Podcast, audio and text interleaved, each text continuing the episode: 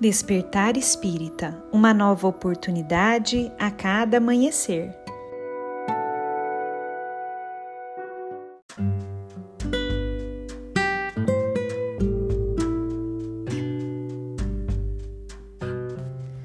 Sejam muito bem-vindos, amigos queridos, para mais um Despertar Espírita.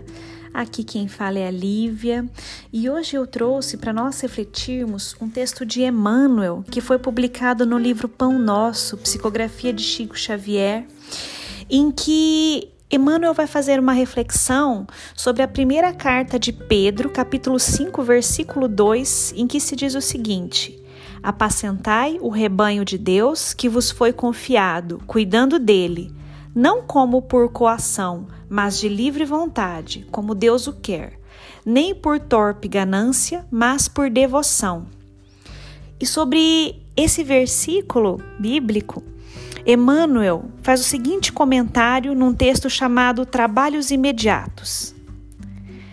Naturalmente, na pauta das possibilidades justas, ninguém deverá negar amparo ou assistência aos companheiros que acenam de longe com solicitações razoáveis. Entretanto, constitui-nos obrigação atender ao ensinamento de Pedro quanto aos nossos trabalhos imediatos. Há criaturas que se entregam gostosamente à volúpia da inquietação por acontecimentos nefastos, planejados pela mente enfermiça dos outros e que provavelmente nunca sobrevirão. Perdem longo tempo receitando fórmulas de ação ou desferindo lamentos inúteis. A lavoura alheia e as ocorrências futuras, para serem examinadas, exigem sempre grandes qualidades de ponderação.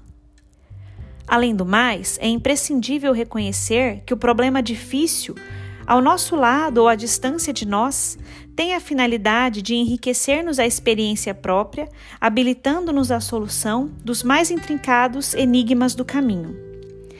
Eis a razão pela qual a nota de Simão Pedro é profunda e oportuna para todos os tempos e situações.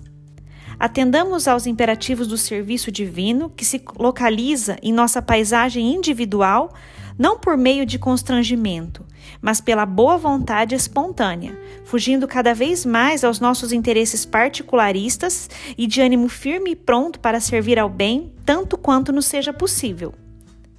Às vezes, é razoável preocupar-se o homem com a situação mundial, com a regeneração das coletividades, com as posições e responsabilidades dos outros mas não é justo esquecermos-nos daquele rebanho de Deus que está entre nós.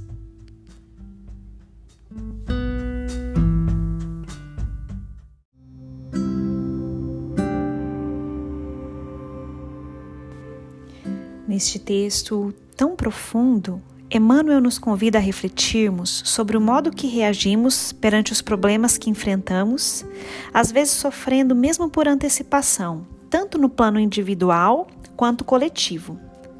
Acostumados que estamos a vociferar bravos ou a lamentar sofridos, nos esquecendo que esses problemas vêm com o intuito de enriquecer a nossa experiência, abrindo novos horizontes para melhores caminhos.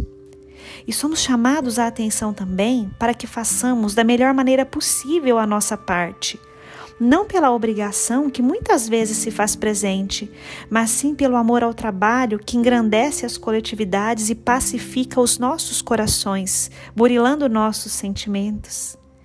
Busquemos sempre o bem, permitindo que o bem nos busque também. Um grande abraço a todos e nos encontramos na próxima reflexão.